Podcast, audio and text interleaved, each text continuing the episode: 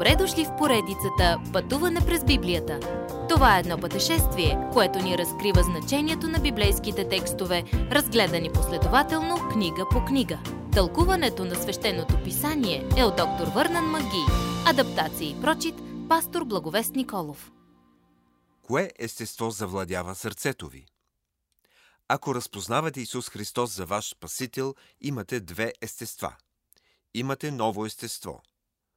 В добър ден давате плод на любов, радост, мир, дълготърпение и тъй нататък и изпитвате необясним мир и радост в Господа. Обаче всичко това може да се промени за един миг. Утре може да сте гадни, дребнави и себични. Всички имаме това старо естество. Не заслужаваме Божията прослава. Това старо естество също носи плод, наречен делата на плътта, и това е изцяло прогнил плод. Точно както няма добро в старото естество, няма и сила в новото естество. Трябва ви помощ, за да живеете християнския живот. Само когато Божия дух действа във вас, можете да произвеждате онзи добър плод. Исус ни кани да го молим за помощ и ни казва, че ще ни подрязва, за да даваме по-добър плод. Можете да разберете кое естество е на власт, когато видите плода в нечи живот. Когато погледнете друг вярващ в Исус, трябва да видите три неща. Стараят се да вършат Божият път, не практикуват грях и обичат братята и сестрите в Христа. Грижа ли ви е за тях? Тази загрижена любов е доказателство, че сме преминали от смърт в живот. 1 Йоанна, 3 глава, 14 стих. Като християни имаме две естества – старо и ново. Новото естество иска да е угодно на Бога. Старото ни естество все още мисли, че можем да се справим сами. Не искате да се молите. Това е от старото ви естество, което си мисли, че няма нужда от Бога. В естественото ни състояние не сме способни да угодим на Бога. Плътският ум воюва против него. Какво е вярно за един вярващ? Дали има наклонности да бъде заблуден или има наклонности да се покланя на Бога? Вероятно и двете са верни. Колко чудесно е тогава, че имаме Божия пример за любов, който да следваме. Истинското доказателство, че Бог ни обича е, че Той даде своя син да умре за нас. Когато вземем за пример Исус, вече трябва да сме готови да дадем и живота си за братята ни. Как действа тази любов на практика? Саможертвено. Не сме всеки за себе си. Ако видите някого в нужда и имате средствата да сторите нещо по въпроса, сторете го.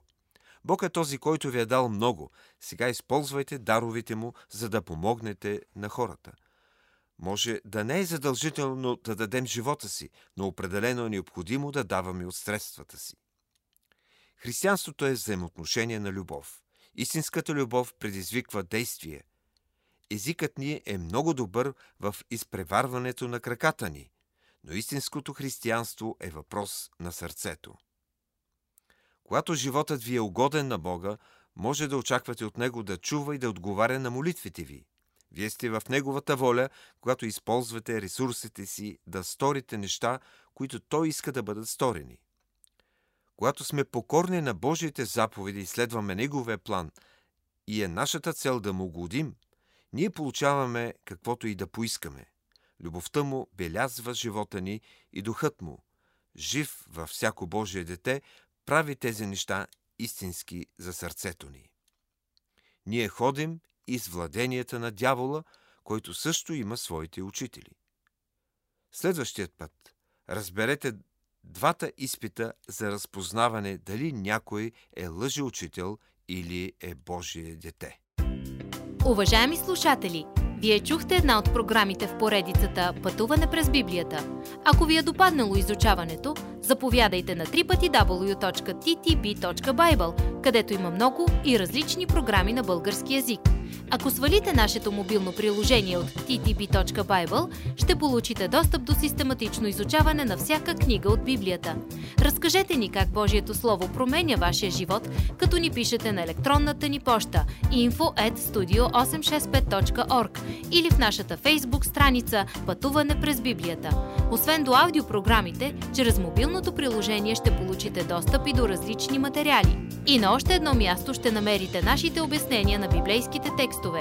На платформата YouVersion за всяка книга от Библията ще намерите наш план за прочит и аудиопрограма с обяснение на прочетеното.